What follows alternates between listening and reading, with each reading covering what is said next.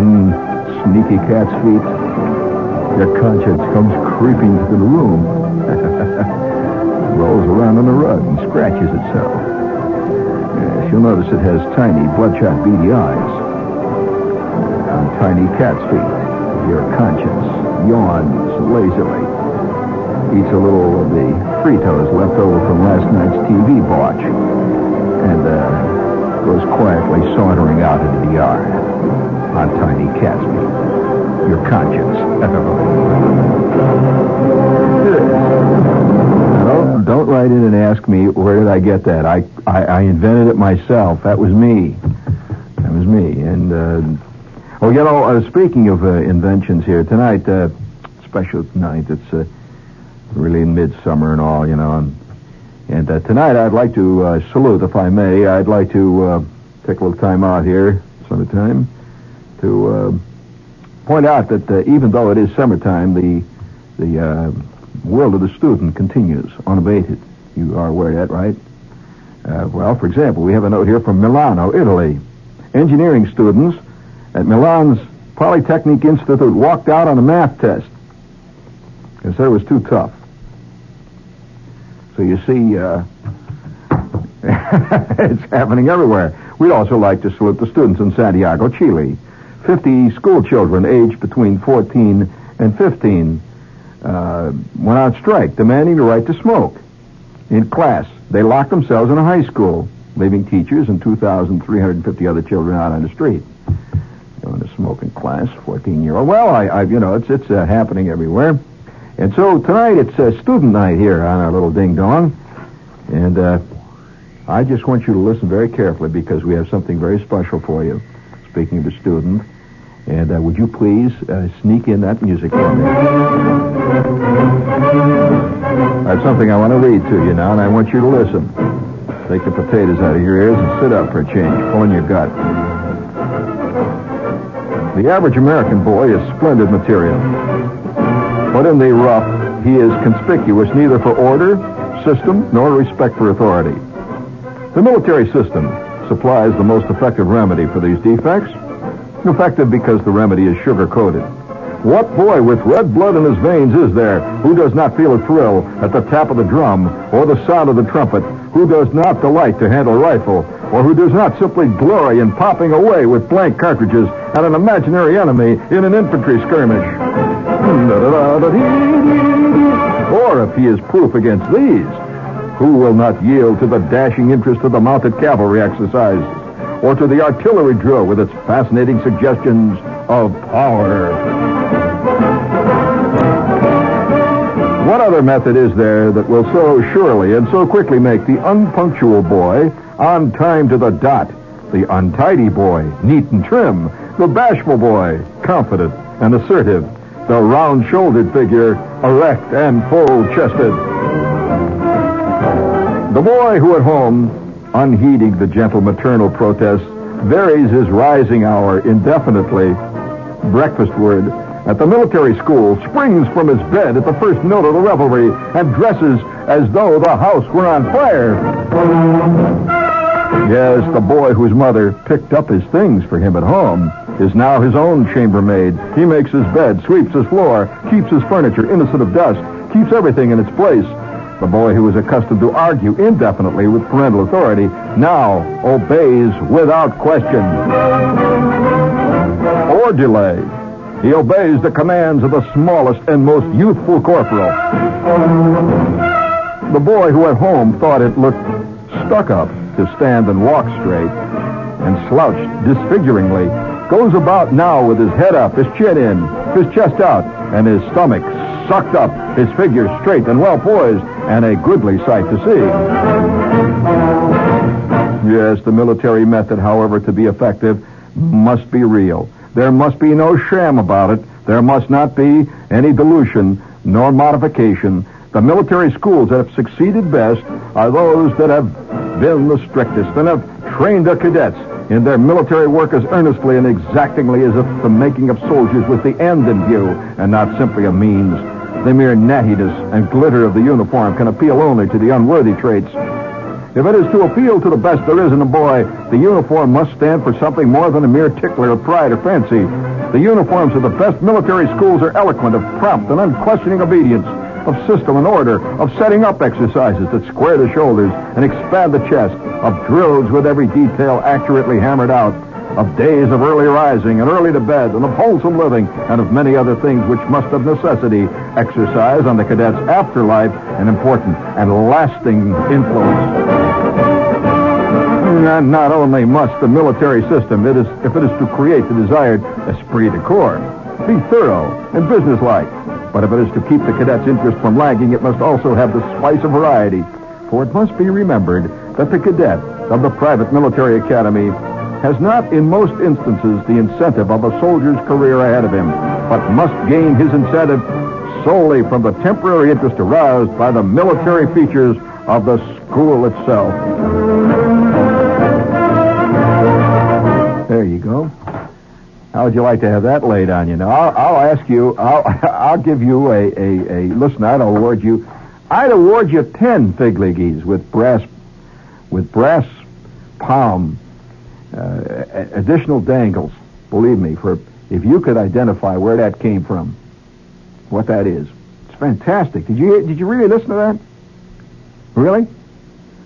Boy, I have, I haven't read anything in a long time that has shown how unbelievably and dramatically times have changed, man, uh, from one end of the century to the next. I mean, spectacularly. Well, I'll tell you what that was. No way you could guess what it was. No way. No conceivable way. That was an editorial in Scientific American. Did you ever you ever read Scientific American? You know, it, well, it's a you have Jerry. I'm sure you have. It's a famous magazine, you know, with the birds and the bees and and a story about the you know they always have a big thing about the ocean floor and stuff like a rare warbler discovered in South America, that kind of stuff. Well, yeah, it's a great magazine, really. But that was an editorial in Scientific American. And if you care to look it up, it's probably on record somewhere. And uh, the the uh, the only hooker in in the whole story is that that was an editorial in the magazine Scientific American of Saturday, March 4th, 1905. I mean, they really, they really lay it on the line, you know. The whole military thing going full blast, man. And and uh, more than that, it was it was you know it was you couldn't conceivably get away with you know writing a thing like that. Not that there's and I'm not taking an anti uh, defense stance or anything like that, but the whole the whole idea of, of treating uh, uh, military thing is, is is a fantastic, great groovy thing that can happen to you. Is a, is a totally different scene than today. And you know a, a funny thing. I read this. You see, somebody sent me this uh, this old Scientific American, and. Uh, and uh, it looks like a newspaper, actually. It doesn't look like a magazine. I don't know when they must have, you know, it's a, it's a magazine now, and it's a beautiful one, too. If you ever get a chance to look at it, it's a great magazine. But back in those days, in 1905, when this one was published, this magazine, uh, it looked like a newspaper, really, kind of like a tabloid newspaper and slick paper.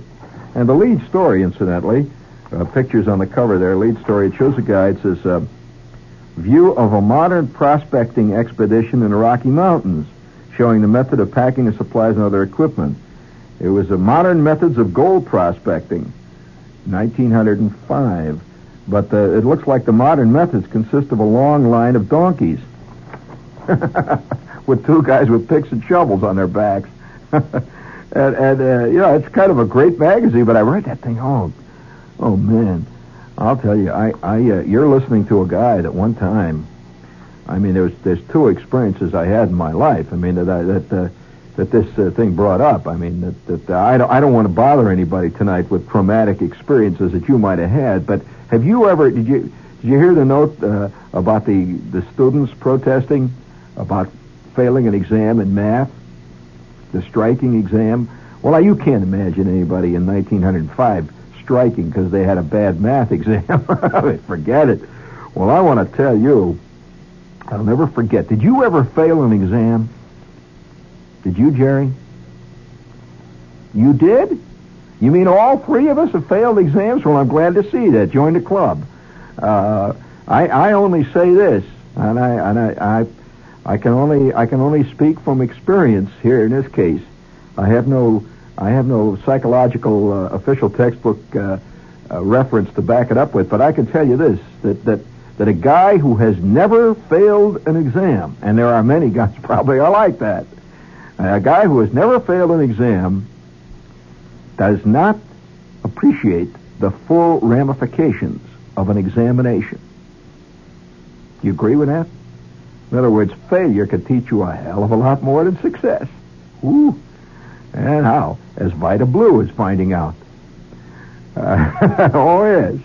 It can, it can, it can shake you down to your foundations. And I'm going to tell you, uh, hearing about those students, you know, walking out and protesting uh, about the exam, I remember a traumatic experience that happened to me in summer school. Did you ever take summer school?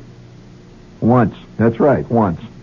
Well, summer school is a special phenomenon. It's totally different from, you know, from regular school.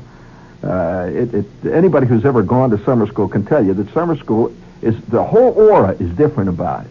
It's a, it's a totally different. Uh, the, the mystique, the feeling of summer school. First of all, most people are not in school to begin with, and and uh, that gives it a whole different flavor right there. The halls are about ninety percent empty, you know.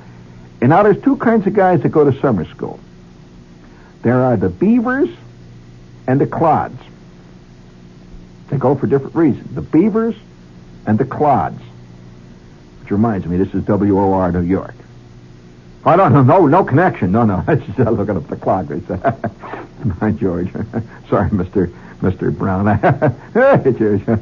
well, if the shoe fits, by God, that's what I got to say. Nevertheless, that sneaky feeling of walking into a school on a bright summer afternoon or morning with the sun hanging over and the sound of tennis balls in the distance, the sound of birds singing, and the sound of of uh, happy non-victims on their way to the beach, uh, doing all the groovy stuff.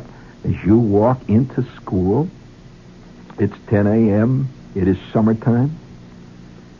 And you're there for one of two reasons. Either you're one of the beavers. You want to, you know, you the beaver type is, is going there because pick up an extra credit in history, wants to pick up a few credit hours in social sciences. This is a beaver.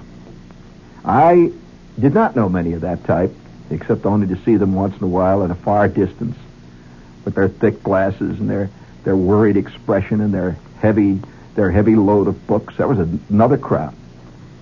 Now, I belonged, I have to admit, I belonged to the other group, the clod types. Now, I took summer school on, on well, actually, what it amounted to was bad advice from my advisor. I had this. Now I hadn't failed anything. See, that's that's that's the worst part of uh, of the story. I, everything was cool. It was after my freshman year, and uh, about two days before the end of school, Miss Snyder called me and about three other kids up to the front of the class. She was our advisor, see, and uh, she said, uh, "You know, I'd like to suggest that uh, you four pupils investigate the possibility of taking a few courses in summer, the summer school."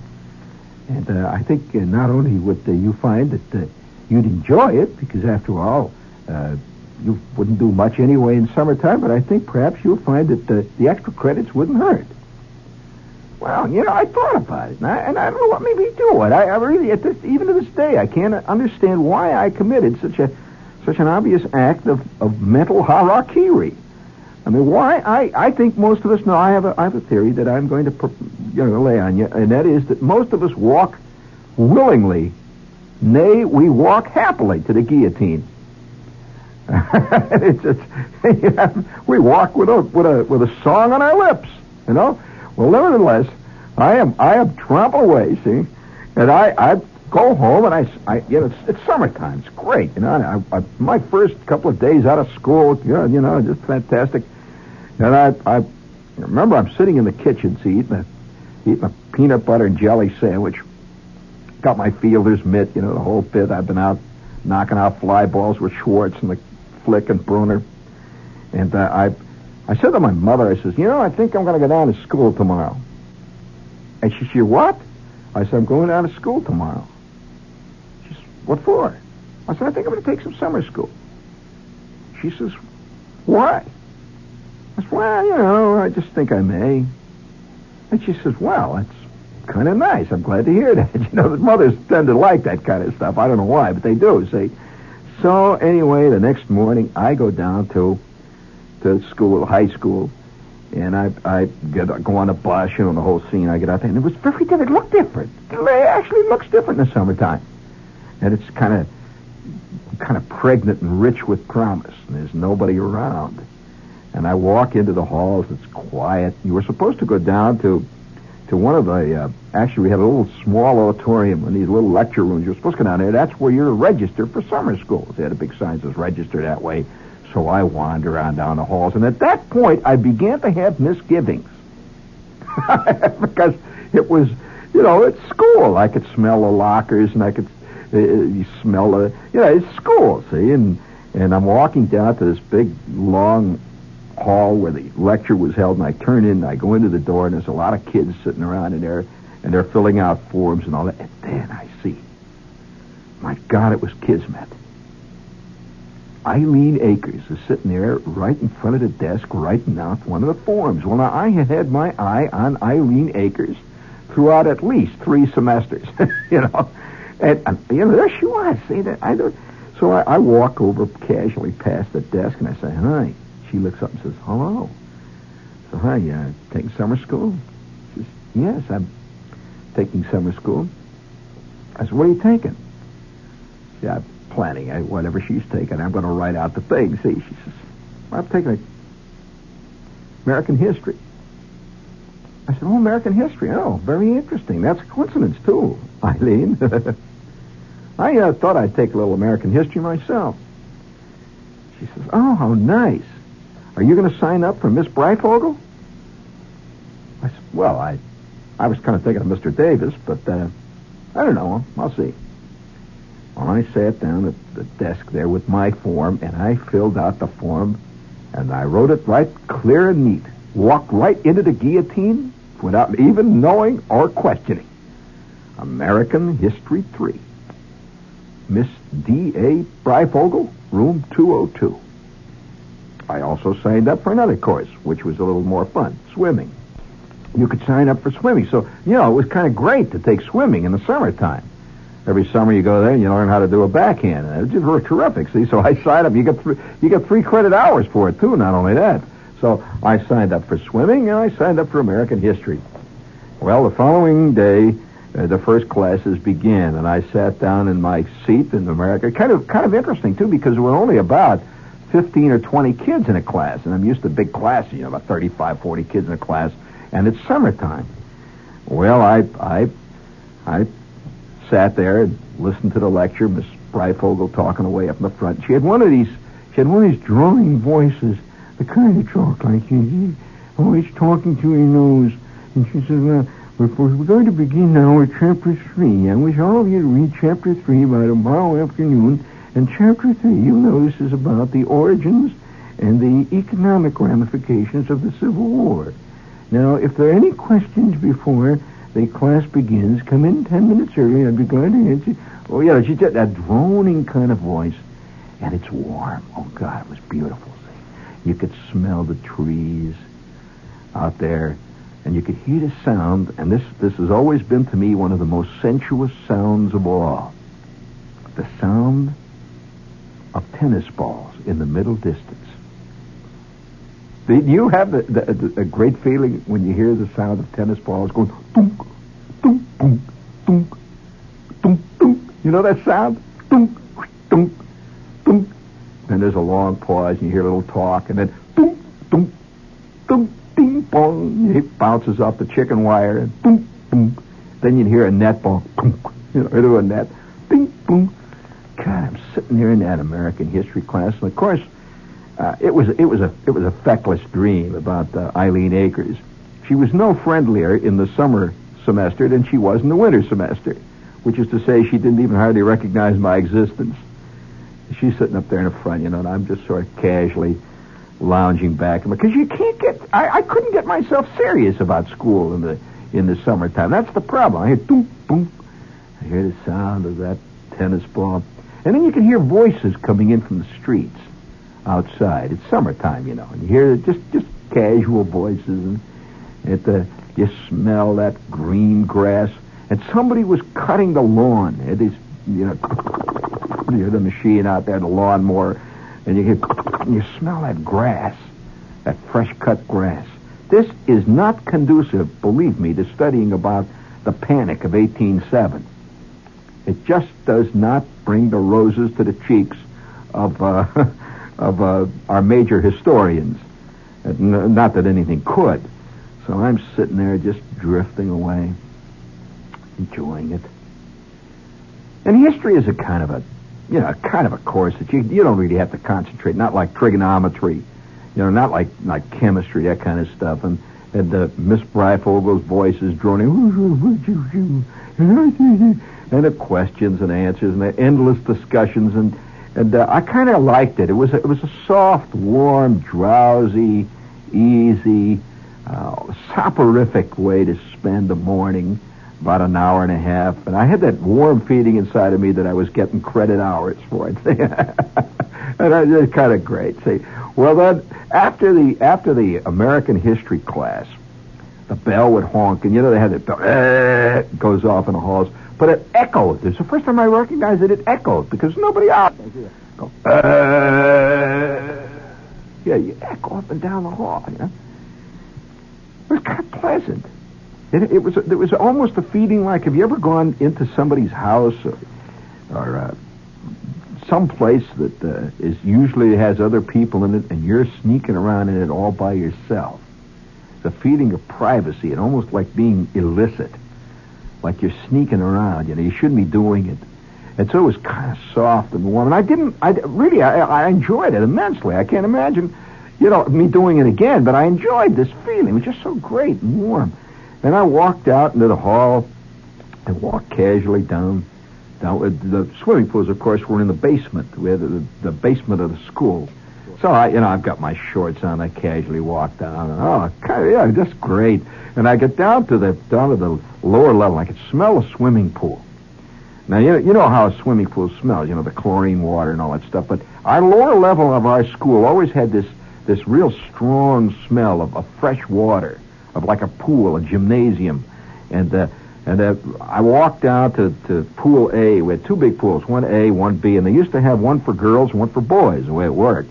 And uh, I casually walk on down to pool A, and yeah, sure, I loved it. And and you really learn how to swim. It's a, it's a, it was a great great thing. So I'm, you know, cooling around the pool. Then I climb out, and now it's time to go in. You get dressed. You know, they hand out the towels, and you and uh, walk through this chlorine again. Your feet, you know, and take a shower, and go out into the halls. Oh, a great feeling. Seeing it's it's warm in the hall. I go out up up the steps. Now I'm through with summer school. See, I've, I've had my two classes. I took swimming and I took my American history.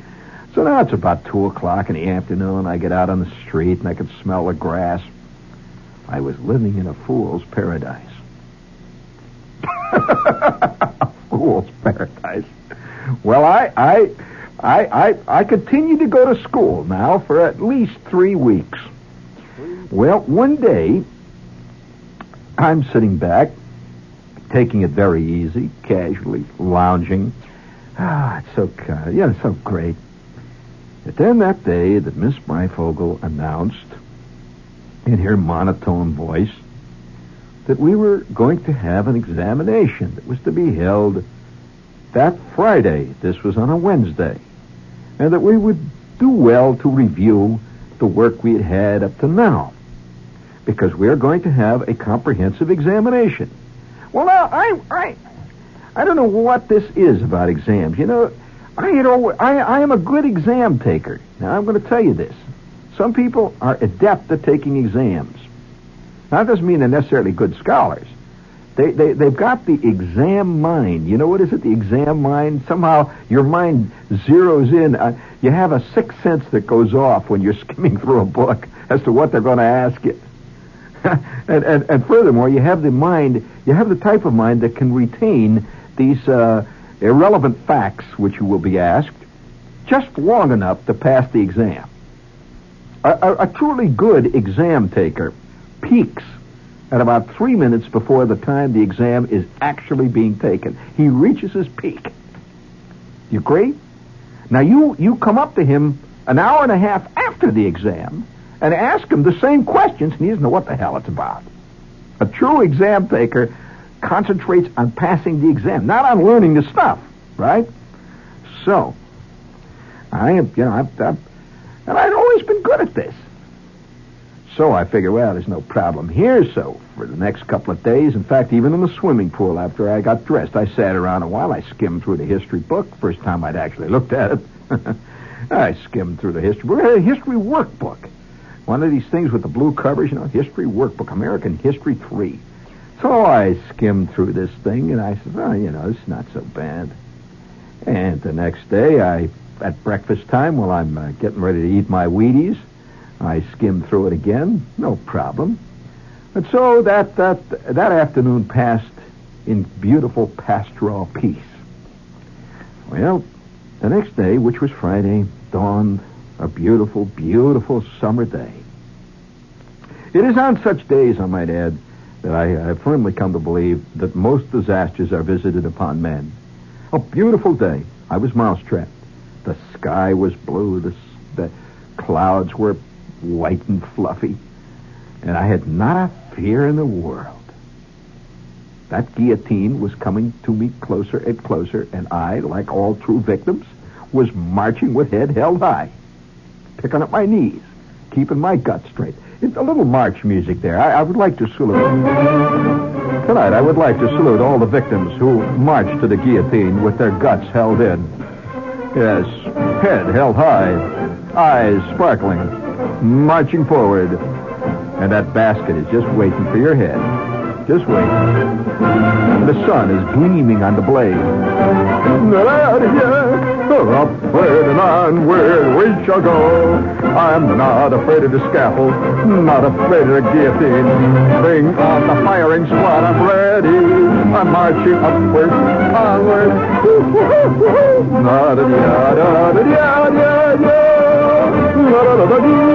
Yes, that is the litany of the victim. Not bad, was it? That's kind of good.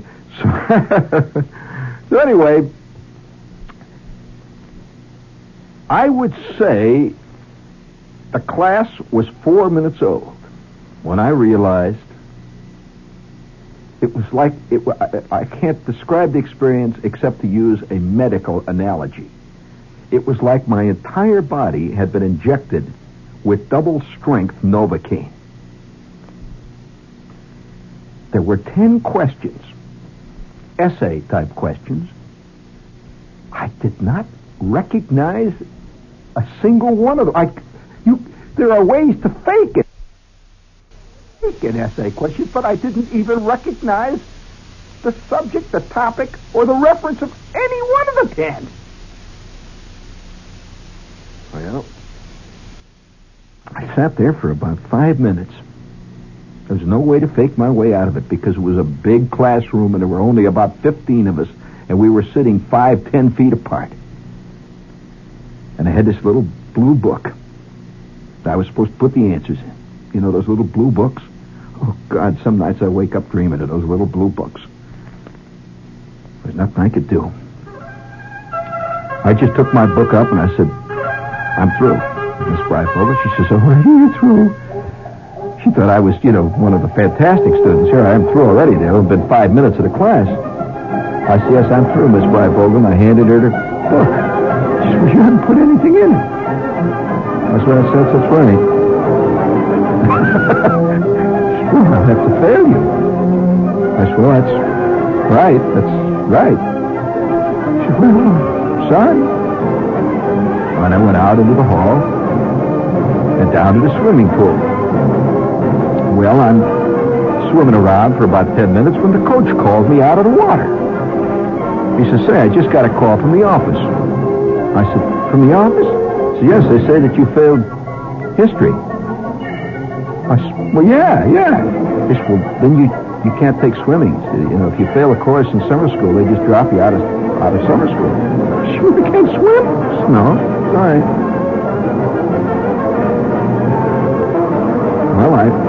put on my tennis shoes, walk through the bath of chloroform without even taking my laces out, and out into the street. never to go back to summer school ever. But I can only tell you this. The failure, once tasted, the, the, the taste of that rotten apple core way down at the bottom where even the worms don't eat is never forgotten. Once you stuck a fork in your salad and come up with a tomato worm, you know, you don't forget it easy. And so tonight I would like to salute all the failures out there and all the guys that are going to summer school. It's kind of great in some ways, but look out. Yeah.